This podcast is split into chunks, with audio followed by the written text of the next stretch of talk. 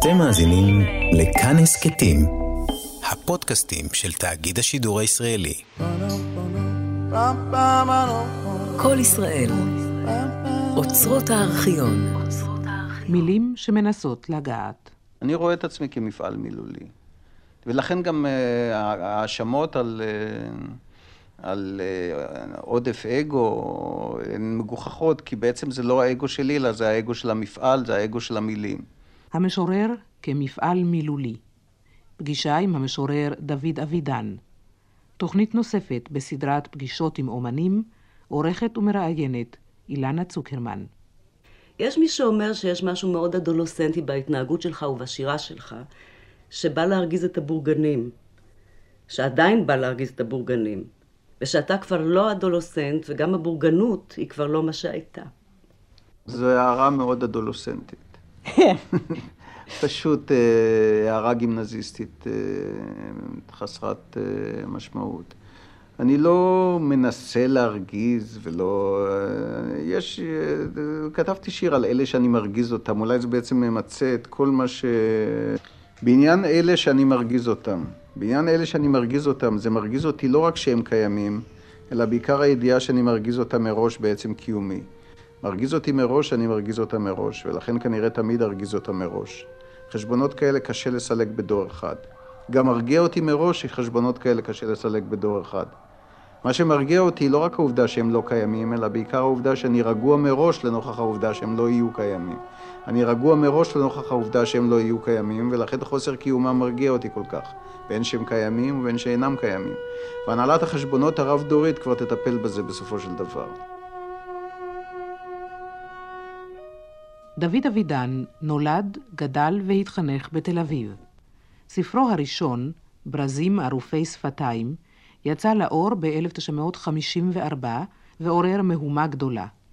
הזדהות והערצה, ולעומתן ביקורת קשה וכעס.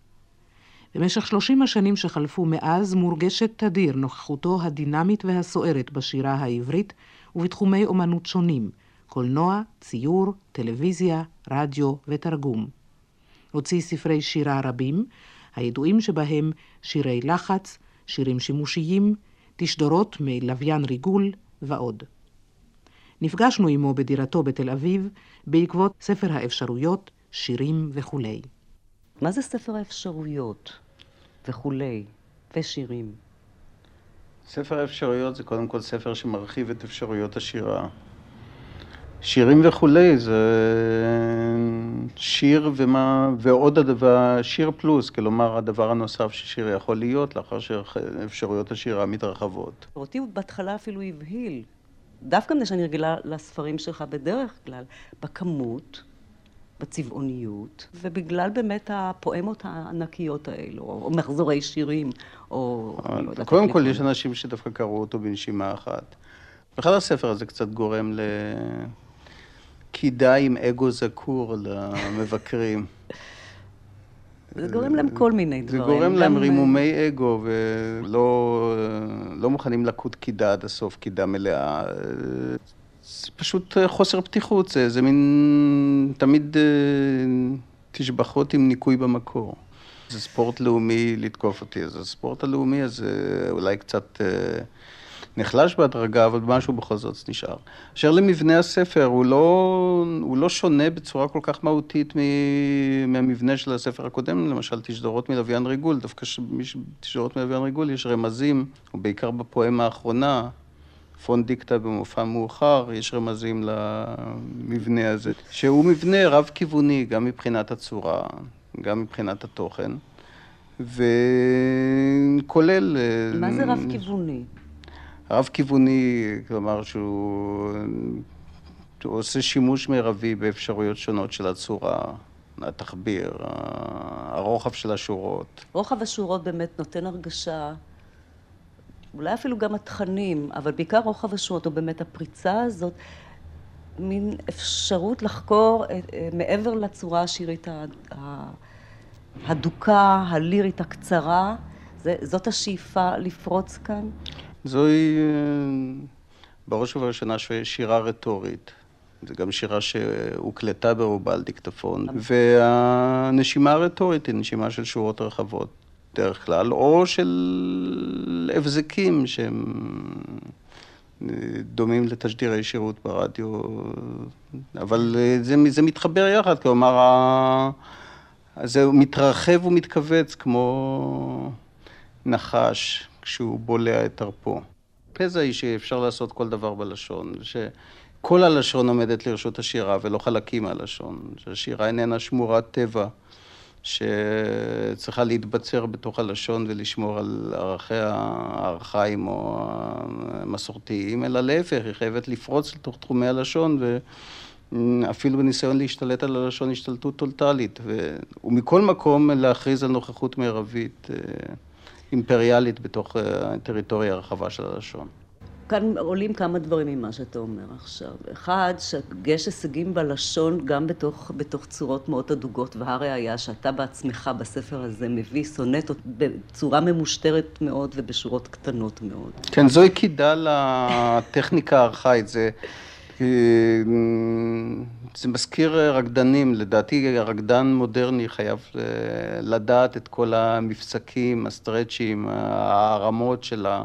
טכניקות, גם של הבלט הקלאסי וגם של הטכניקות העתיקות ביותר, האפריקניות והאחרות. אה, זו פשוט קידה לטכניקות הארכאיות שבלעדיהן אדם לא יכול לעסוק בשירה.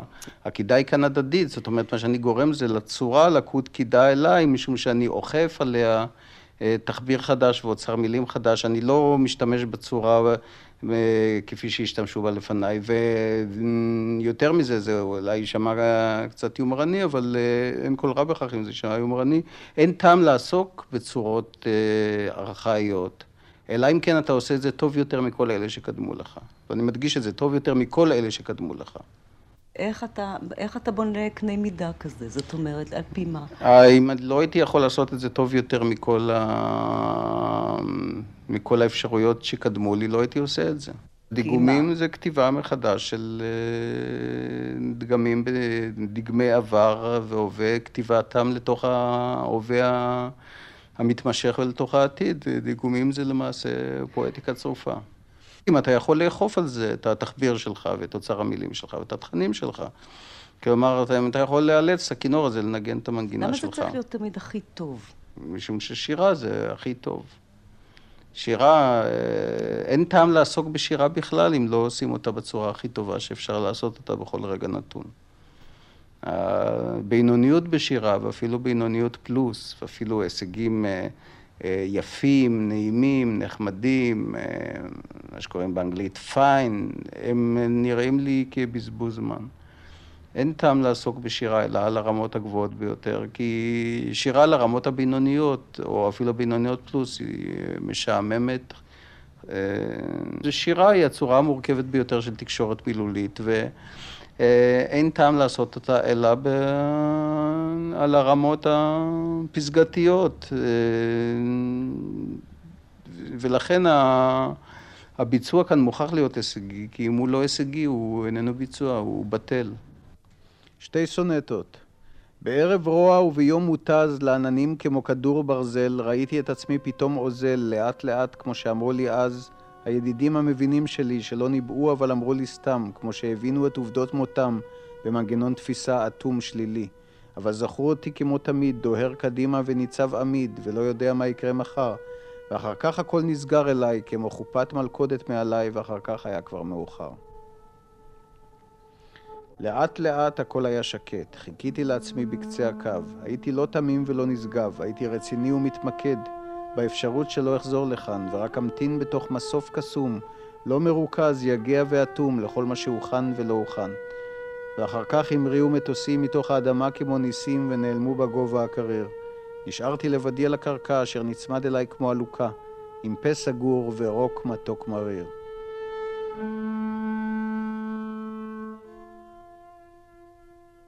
מה זה שיר טוב?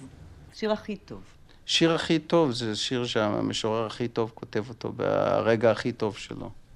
אז גם אצלו יש שירים טובים יותר, של הרגעים היותר טובים והפחות טובים. אז אם כך, גם שיר לא צריך להיות נכתב ברגע לא הכי טוב של המשורר הכי טוב. יש לנו כאן קצת עניין עם, נכון, עם כל שיר... מיני דברים. כן, ברור איך הוא יודע? הוא גלאי של איכויות.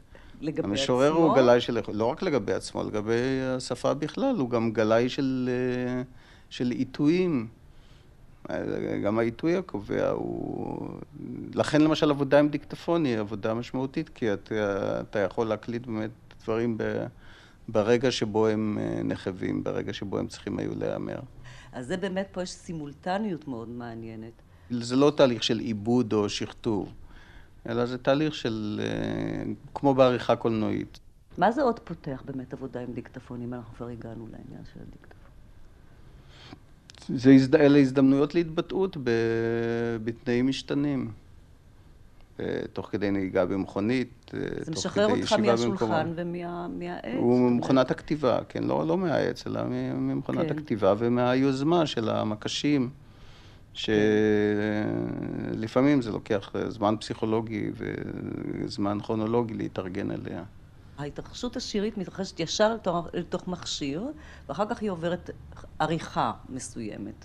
עריכה, בשתי- עריכה מסוימת, כן, אבל אלה צילומים דוקומנטריים של התרחשויות שיריות, שעוברים אחר כך אה, סוג מסוים של עריכה. אה, איזה סוג בדיוק של עריכה זה אה, עניין של סודות מקצועיים, זה לא... גם מסובך לעשות את זה, זה... גם לא כל אחד היה מעז לעשות את זה, זאת אומרת, יש אנשים שהיו אולי מעיזים להקליט ו... ואחר כך היו נתקפים אה, מורך, שהיה מגיע רגע ל... לפענח את זה, ואחר כך להפוך את הפענוחים ל... לטקסט. אה, יש אנשים שבכלל כשהם לא כותבים בצורות אה, מסוימות, אה, מקובלות, הם- חשים פיק ברכיים, נדמה להם שהם כבר חורגים מתחום השירה. ואילו אני אומר שלהפך, שמיטב השירה נמצא מחוץ לשירה. אתה רוצה קצת יותר להסביר לי את זה?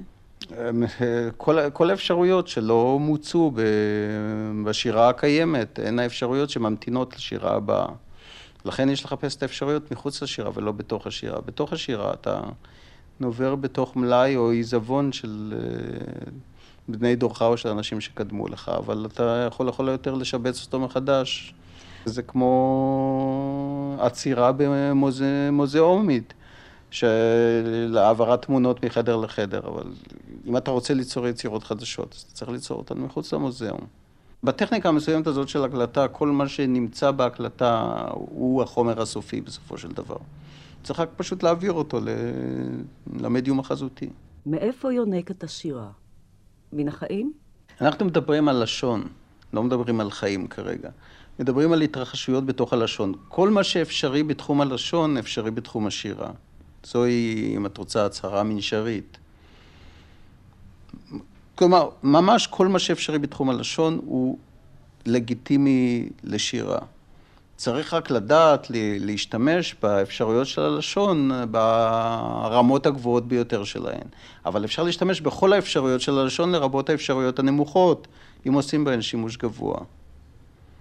חיים זה, או הוויה או מציאות, אלה דברים שאם הם מתבטאים בתוך הלשון, הם נמצאים בתוך הלשון, אבל אלה חומרים של לשון. כמו שאמולציה זה חומר של צילום, או סרט מגנטי זה חומר של קול. אז אנחנו מדברים על הלשון ולא על מה שמחוץ ללשון. מה שה... והלשון כולל, כולל מה שהלשון יכולה להעביר, אז אולי גם כולל מה שהלשון ספגה ממקומות אחרים. אבל אנחנו מדברים קודם כל, על הלשון, והואיל והלשון זה דבר גדול ורחב, ו... ו... ובדרך כלל זנוח על ידי אה, רוב המשוררים. זאת אומרת, רובה של הלשון זנוח על ידי רוב המשוררים, אז, אז איזה מוטב חלק של לשון להתרכז זנוח על ידי בטריטוריה. המשוררים? רוב, רוב, הפ- רוב הפריפריות של הלשון זנוחות על ידי אה, רוב המשוררים, ה- כמו שרוב חלקי המוח, הלשון ה... כמו שרוב חלקי המוח לא, לא מופעלים על ידינו זאת אומרת, עדיין. אתה מתכוון שכשמשורר כותב, בדרך כלל הוא משתמש, ב... יש, יש, יש השפה של, הלשון של השירה שבה הוא משתמש, יש, יש, יש לו איזו שמרנות לגבי העניין הוא הזה. נכנס, מה- מה להצהרת, נכנס- הוא נכנס להצהרת אני משורר, קודם כל. אז זה, זה מתבטא למשל בקריאת שירים. כש, כשמשוררים מופיעים במופע קריאה, אז הם מדברים סביב השירה, ואחר כך הם... מתחילים לקרוא. מתחילים לקרוא, אז פתאום הכל משתנה, וזה דבר שנשמע לי תמיד מוזר ומגוחך. למעשה זה צריך להיות אידיאלית כמו מופע ג'אז. שהדיבורים סביב הקטעים המושמעים יהיו פחות או יותר בטון אחד עם הקטעים המושמעים, ויתחברו איתם. ולא פתאום איזו הזדקפות כזאת על קצות האצבעות, ו... או, או כאילו ישיבה על נגינה על פסנתר.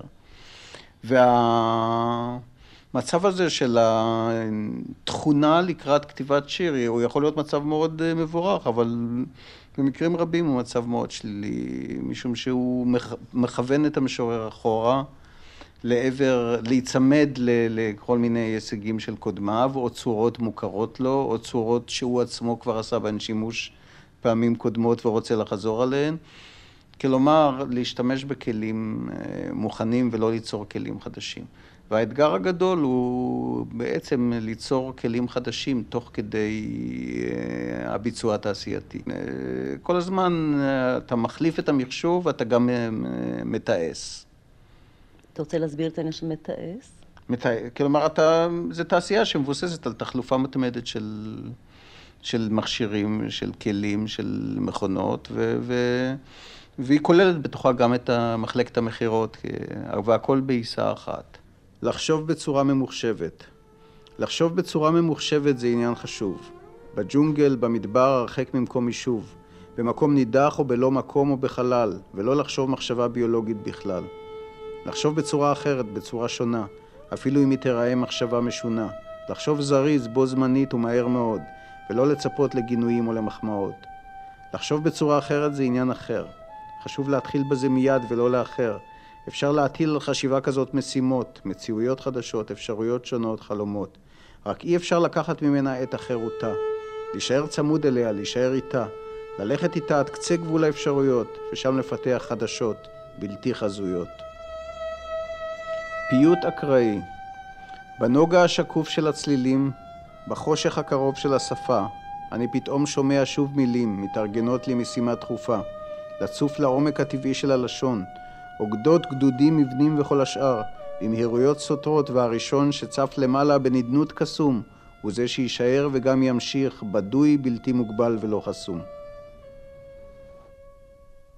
דוד, אתה יודע שחוזרים ומאשימים אותך בעודף אגו?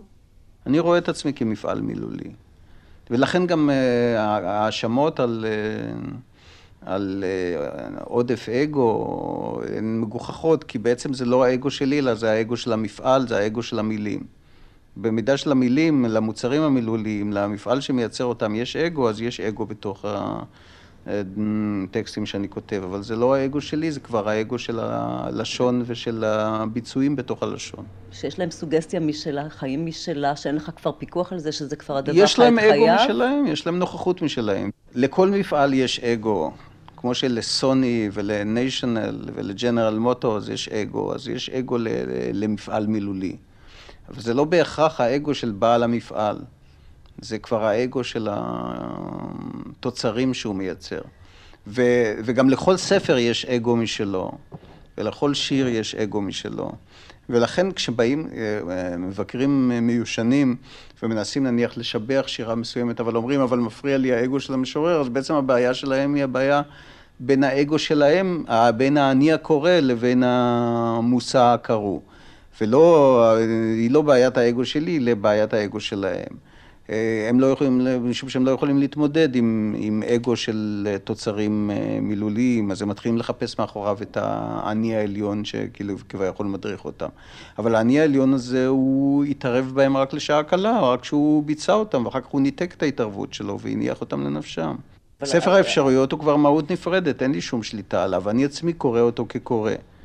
אגב, אה, בהתייחס לשאלה הקודמת שלך לגבי המבנה שלו, אז מה שמיוחד באמת במבנה שלו זה שקשה לזכור את כל השירים. אפילו אם קוראים אותו הרבה פעמים, קשה מאוד לזכור את כל השירים. אני עצמי לא יכול להצהיר שאני מכיר את הספר הזה היכרות אה, אינטימית, קרובה. אני צריך כל פעם לדפדף בו מחדש. הוא דומה מבחינה זאת אולי לספרים כמו התנ"ך, או שאתה מחפש בהם, תמיד, תמיד אתה מוצא בהם דברים חדשים, משום שהמבנה שלו איננו מבנה שניתן לשינון כן, סופי בעל פה. הדוגמה של התנ"ך היא טעונה מאוד. כשאתה אומר, כמו התנ"ך, למה אתה מתכוון? כי אחרת זה מאוד טעון. מבחינת ספר שאני יכול תמיד לפתוח אותו בכל עמוד ולגלות אה, אה, תגליות חדשות. גם על התנ"ך אין בעלות. אה, לתנ"ך יש, גם לתנ"ך יש אגו משלו. זה טקסט שעומד לרשות הבריות, ומי כן. שמייחס לו יותר ממה שיש לו, אז לפעמים גם מייחס לו פחות ממה שיש לו. כשאתה מדבר על סוני, אז אתה מדבר על צוותים שלמים של אנשים שעובדים ביחד. זה לא איש אחד מפעיל את סוני. כן, אבל זה הוא כל... הוא רכז. כן, אבל זה כל החוכמה בכתיבת uh, ספרות מורכבת, לא רק שירה. גם ג'ויס היה מפעל מילולי, להביא דוגמה. טי.אס. אליוט לא היה מפעל מילולי. אה, עזרא פאונד היה מפעל מילולי.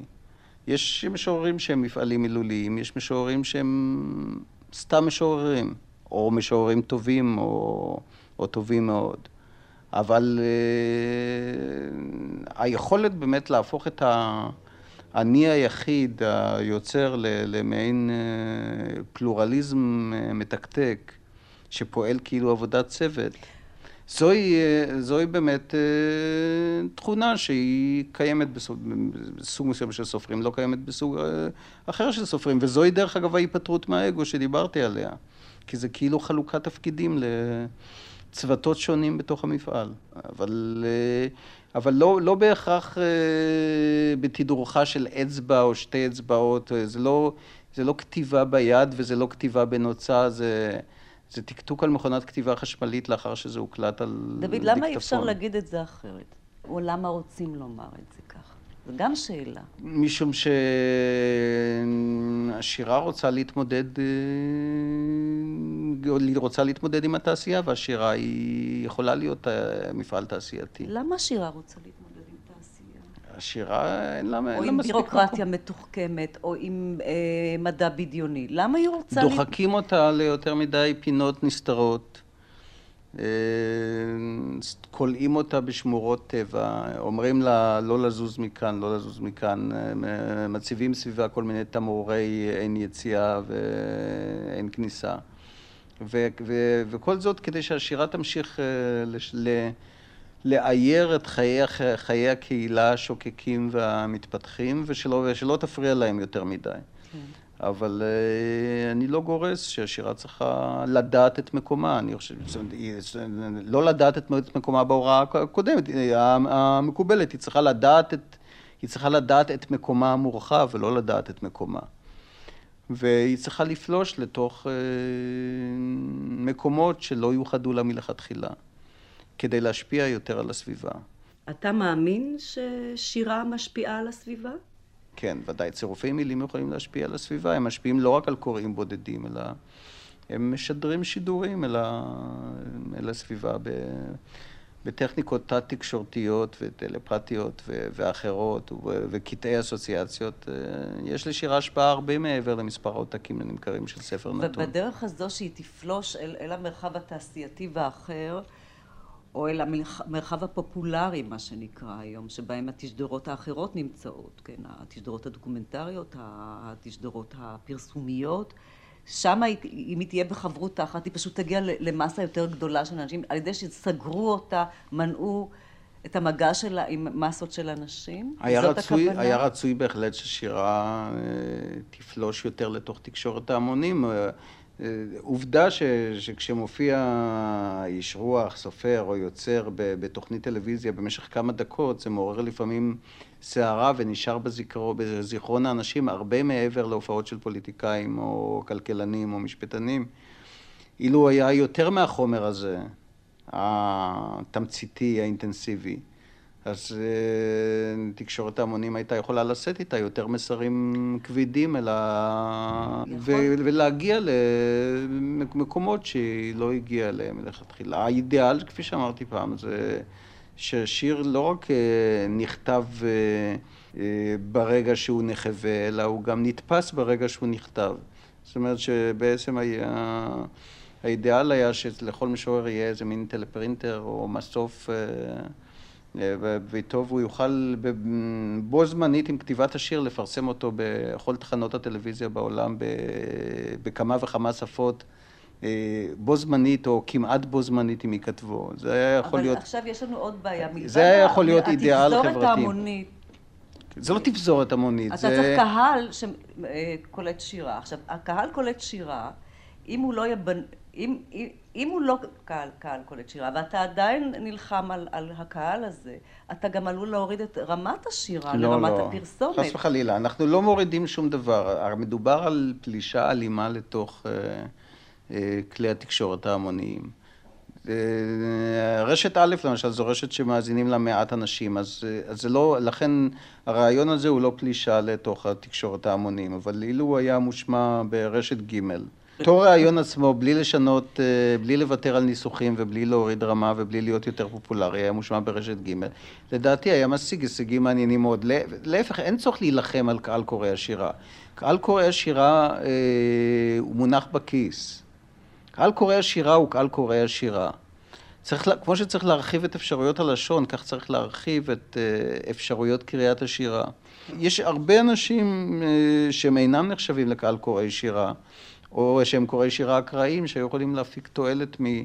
אפילו מהבנה של שורה בודדת בתוך פואמה של 300, של 300 או 400 שורות, היו יכולים להפיק ממנה תועלת שאיננה קטנה מזו שמפיק ממנה קורא שירה מקצועני ועקבי. אני בכלל לא יודעת מה זה תועלת, אתה מדבר כל פעם במושגים שאתה צריך לתרגם. תועלת, כלומר לקבל גירויים שהם גירויים טובים למערכת העצבים, למוח, אה, האצת החשיבה, אה, שיפור כושר החשיבה הסימולטנית, אה, שיפור כושר הקליטת מילים וגם שיפור כושר ההתבטאות. להזרים הזרמה כמותית ולא מוותרת, בלי... בלי להוריד את זה כעבור uh, זמן, כמו שהורידו את מולטיביזיה, תוכנית הטלוויזיה שלי הורידו אותה כעבור uh, שלוש, uh, ארבע תוכניות, משום שפחדו, לא היו מתמידים בה שנה שלמה למשל. היא הייתה נכנסת לתודעה של האנשים. הבעיה היא שקיים פחד, כמו שקיים פחד של מבקרים לקוד קידה מלאה להישג אומנותי, קיים פחד של הרשויות התקשורתיות. מפני חומר שהוא איננו לעוס ואיננו מקובל על רוב האנשים, פחד שכאילו הוא יעורר מחאות אה, שנובעות מהתקלויות בגירויים בלתי מוכרים. גירויים, הגברת, פשוט הגברת הגירויים הסב... המילוליים הסביבתיים של, ה... אה, של האנוש בכלל ולאו דווקא של קוראי השירה. מתוך הפוליטיקאים של הלשון, אנשים כמוני ולא כמוך קובעים את הפוליטיקה של הלשון. בכל מקום בגלקסיה הסמנטית, בכל מקום על פני כדור הארץ ומחוצה לו. הם מאזינים לרטט הרך, הסמוי, התת-אטומי של הזמזום החשאי, החוץ-לוגי, המטה-פסיכולוגי, התת-מדעי והסופר-דקדוקי. אנחנו אחראים לכל מה שקורה בלשון בכל רגע ורגע, כי אנשים כמוני וכמוך הם הפוליטיקאים של הלשון. אנחנו קובעים איך ידברו בעוד עשר, עשרים, מאה, מאתיים, עשרת אלפים שנה. אנחנו קובעים את מנגנוני ההבנה שלך, מכווננים את מנגנוני הקלט והפלט. אין לנו כסף, אין לנו כוח, אין לנו שלטון. על כל אלה ויתרנו לטובת היותנו הפוסקים הראשונים והאחרונים בתחום הפוליטיקה של הלשון. אנחנו קובעים את הפוליטיקה של הלשון ואת הלשון. אנחנו קובעים את הלשון כפוליטיקה ואת הפוליטיקה של לשון. אנחנו קובעים איך אתה תבין מצבי לחץ, מצבי רכות, מצבי הבנה, מצבי שטות, מצבי גאולה בתחום הלשון והפוליטיקה של הלשון. כי אנחנו הפוסקים הראשונים והאחרונים בתחום הפוליטיקה של הלשון. אנחנו לא שולטים בבנקים, בתעשיות, בחקלאות, בממשלות, במפלגות, בתשתיות הצבאיות והמשטרתיות. אין לנו מימון, מנהלים, השפעות אדמיניסטרטיביות על אנשים אחרים. אבל אנחנו קובעים את התעופה המתמדת העל-מהירה של הרכשים הלשוניים בכל רגע נתון, בכל שפה ובכל מקום. כל אחד מאיתנו עושה את זה בשפתו ולעיתים בעוד שפה ושתיים ויחד זה מצטבר. אנחנו קובעים את התקשורת הבין-מילית. אנחנו מבינים את הסמנטיקה ואת הסמיוטיקה ואת התמונה ואת הצל ואת הצליל. ואנחנו קובעים איך אתה תבין את ההבנות האלה, כי אנחנו הפוליטיקאים של הלשון, הפוסקים הראשונים והאחרונים בתחום הפוליטיקה של הלשון.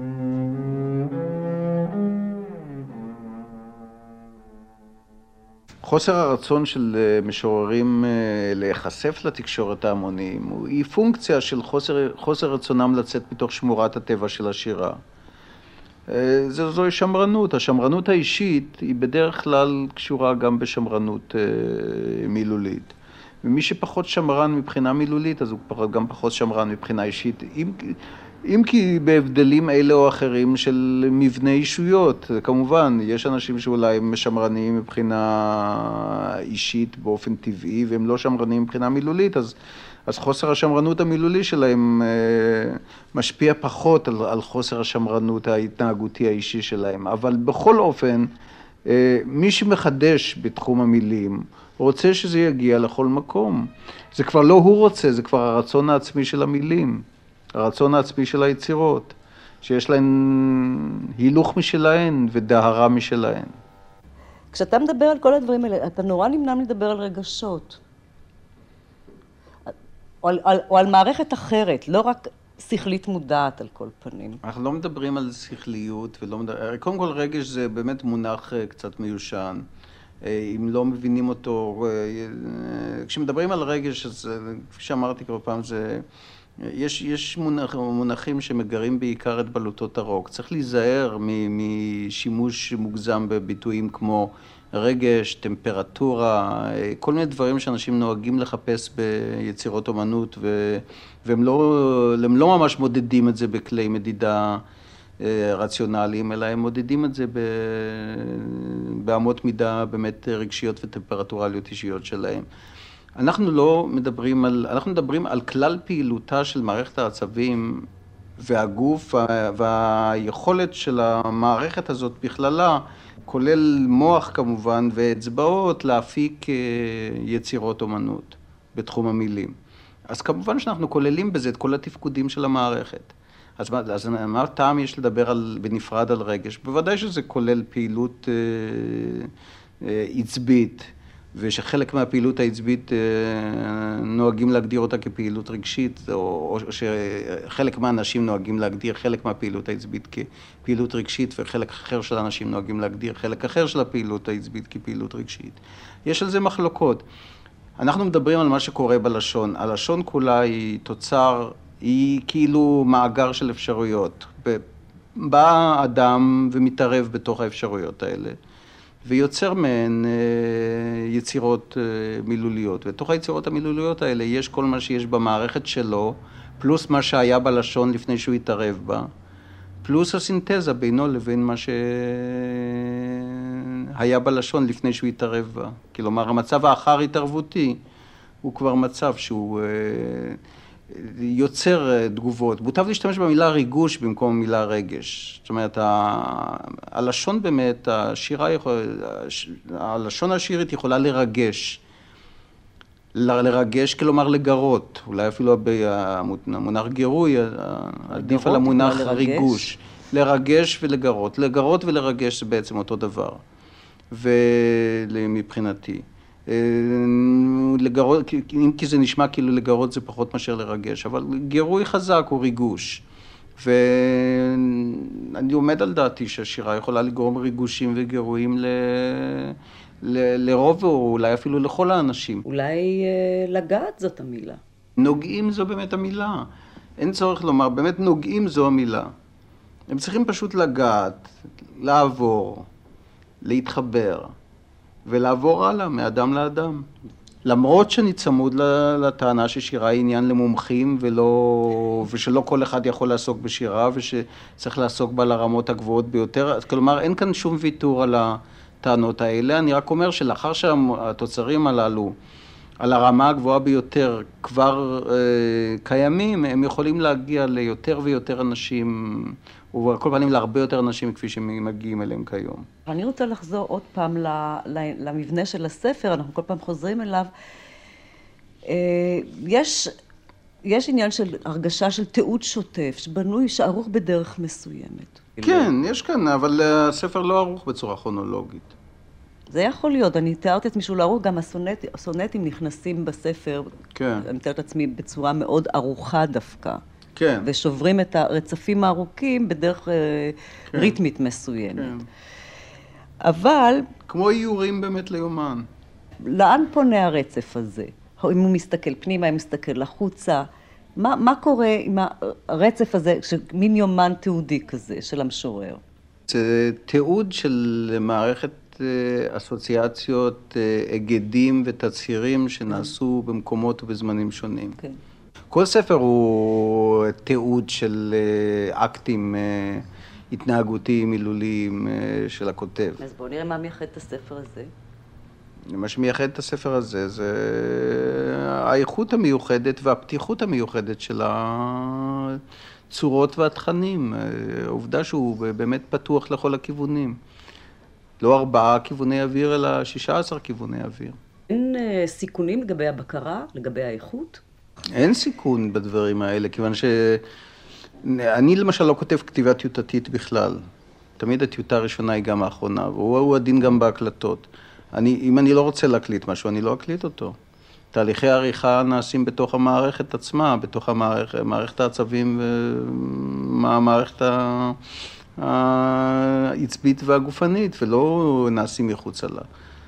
כתיבה לא טיוטתית, זאת אומרת, זו כתיבה בטיוטה אחת, זה מישהו, מישהו השווה אותי בשעתו אומרת... למוצרט, אני לא אה, בקיא כל כך במוזיקולוגיה, אבל אה, יכול להיות שהדוגמה הזאת הייתה טובה, שמוצרט לא הכניס כמעט תיקונים ב, ביצירותיו. אני, על כל פעם, אני לא, לא מתקן, לא משנה, לא כותב טיוטות. אני כותב במכה אחת, כותב או מקליט במכה אחת מה, ש, מה שבא. ומה שבא הוא מה שצריך לבוא. סונטה, אתה יודע מה לעשות שאתה שונה. אתה יודע את זה מפי עצמך ומאחרים. יש לך תפרים בגולגולת ואי שפיות באיברים, ואתה שומע ומשמיע את זה ולא עונה. מה גרם לזה הוא נושא למחקר ארוך. אתה חלק מהגרימה, אך לא כולה כמובן. אין לך לאן ללכת ואולי גם אין לך זמן.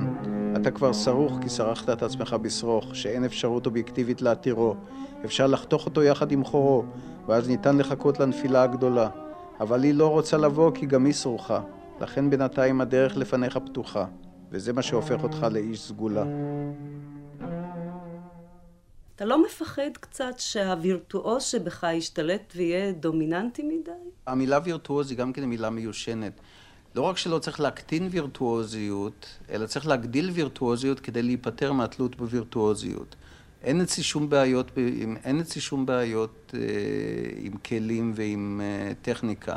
ודווקא משום שאין לי שום בעיות, הווירטואוזיות האמיתית היא היעדר הבעיות עם הווירטואוזיות, ואז אתה יכול לומר פשוט מה שאתה רוצה. אתה לא אה, עסוק כל הזמן בניסיון להמם את הקורא בכל מיני אפשרויות טכניות. אתה פשוט עושה מה שאתה רוצה באמת, וזה יוצר את ה... והעשייה, רצונך בונה לעצמו צורות חדשות. אין כאן שום עניין של וירטואוזיות, אין מדברים... כאן עניין של שחקוק, יש, זה, יש כאן עניין של ביצועים ישירים. ביצועים ישירים בצורות הנכונות שלהם, זה פשוט אה, מדע מדויק. זה, זה יותר קרוב למדעים מדויקים מאשר לווירטואוזיות. זאת אומרת, זה כמו החיתוך הנכון של היהלום. אתה יודע, לפעמים יש לי חשק לשאול אותך, ואיפה החולשות? וממה אתה לא מרוצה בעבודה שלך כאומן? אני כבר לא מדברת על החיים.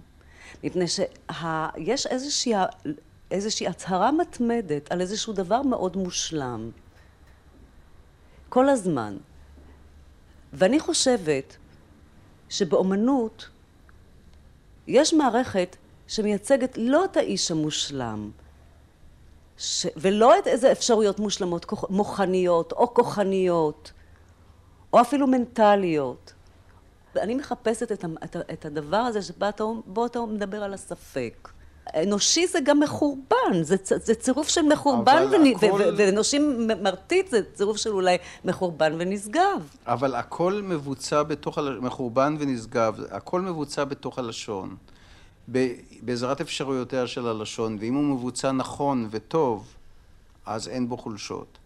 הוא יכול לייצג חולשות, אפשר לייצג חולשות בצורה חזקה. או שאפשר לייצג כוח בצורה חלשה, נניח בכתיבה גרועה. בוא ניקח באמת את העתידנות הזו, שמופיעה בהצהרות שלך, או בתוך השירים עצמם. אם אנחנו מדברים על איזשהו עולם טוב יותר, אוטופי, אחר. דבר שאפשר להגדיר אותו כזכירה קדימה. קודם כל, עניין העתידנות זה תווית שהודבקה לי לא תמיד בצדק. אני לא עוסק אך ורק בעתידנות, אני עוסק גם בעתידנות, אבל אני עוסק גם הרבה מאוד בהווה. עתידנות זה כל דבר שההווה עדיין איננו בשל או שמסרב לקבל אותו. אז הוא אוטומטית נהפך לעתידנות.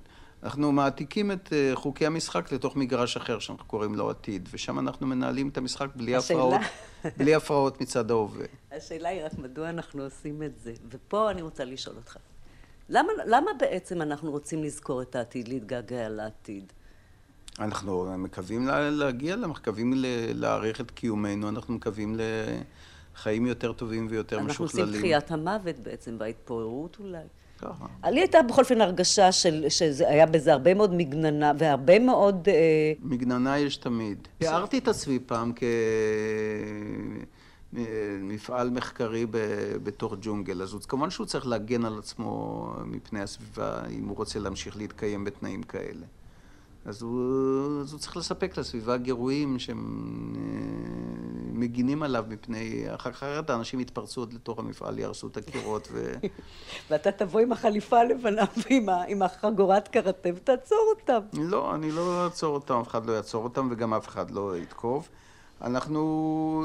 כל ההצהרות העתידניות היו תמיד... אה, לא מרכז העניין, אלא איזה לייטמוטיב שחזר ב...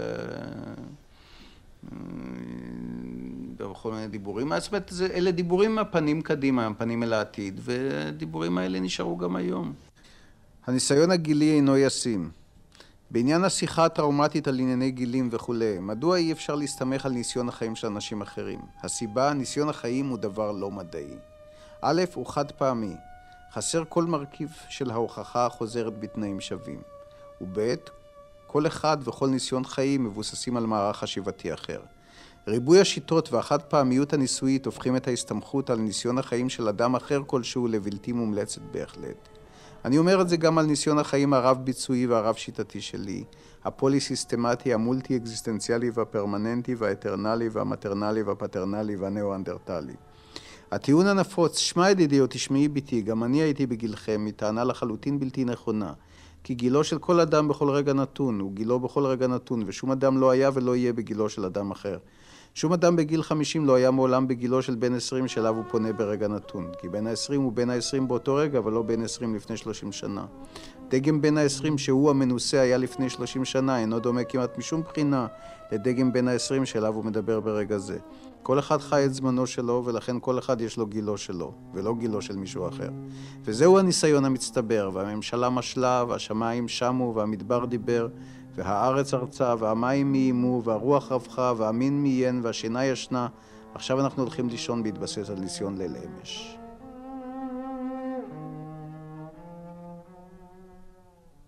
איך אתה מתייחס היום ל...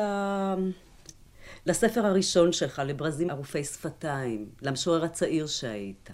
תראי, הספר הראשון היה, יצא ככה כהצהרת קינטור וחידוש כלפי אה, הפואטיקה של אז, אבל אה, הוא לא, הוא לא משוכלל כמו הספרים האחרונים, זה, הדברים התפתחו בהדרגה. אני בכלל לא כל כך מאמין בשירה צעירה כשלעצמה. שירה צעירה, עד שהיא מצליחה להשתכלל, אז היא כבר חדלה להיות צעירה במידה מסוימת. זאת אומרת, צעירה במובן של צעירונת, כן? צעירות זה הצעירות של הלשון, ולא צעירות של האדם שכותב את הטקסט. מ-54 ועד היום חלו כל כך הרבה שינויים, שזה באמת לא עניין לשיחה רדיופונית. אני לא, אני לא יודע אפילו איך לגשת לזה. דוד, מי, מי הגיבורים בשירה שלך? פשוט משוטטים, משוטטות כל מיני דמויות בתוך השירים. ו... הנמרים או דמויות אחרות אינם מייצגים באיזשהו אופן, אה, או מרמזים על איזה שהם מיתוסים למשל?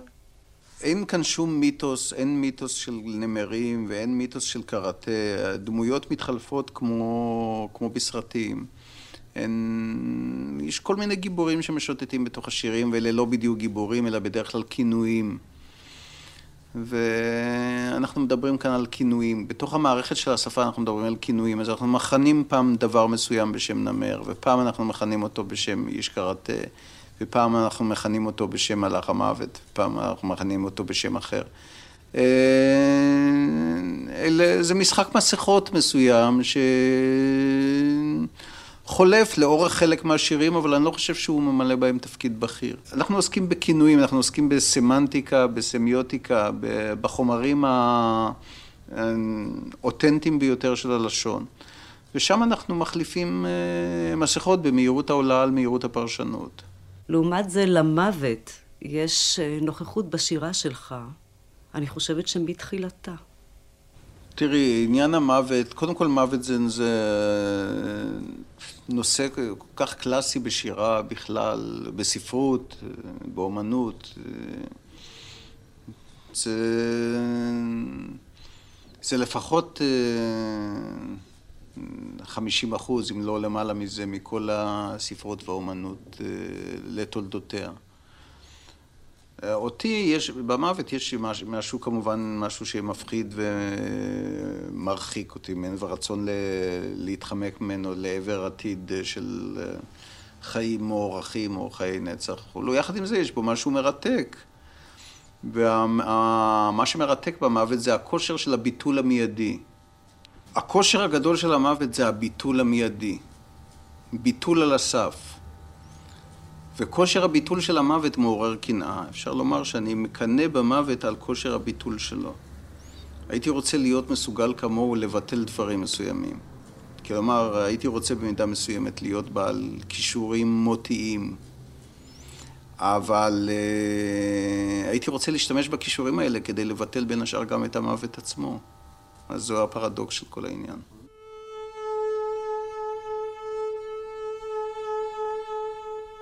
מורשת הנחש. מדוע אנשים פתאום מתים? איזה ערך יש לכל העניין הזה אם הביצוע נפסק באמצע? האם ייעוד כולנו להיות פתנים בני פתנים בני צפעונים, נחש ההמוני המזדקף על זנבו, ההבטחה האלוהית שלו קוימה ובמקום זה הוא לוחך עפר? אז הרי זהו בדיוק מצבו של אדם וזו המשמעות של העניין. כל אדם חושב את עצמו לנחש זקוף הניצב על זנבו ומנהל את ענייני העולם ובסך הכל אין לנו לא רגליים ולא ידיים ואנחנו לוכחים עפר וזוחלים. מה שנשאר לאדם הן היומרות הנחשיות מתקופת גן עדן עם מצבו הקונקרטי של נחש לאחר הגירוש. לא אדם גורש מגן עדן אלא נחש. אילו נחש היה נשאר בגן עדן, אז אדם היה מסתדר מחוץ לגן עדן לגמרי לא רע.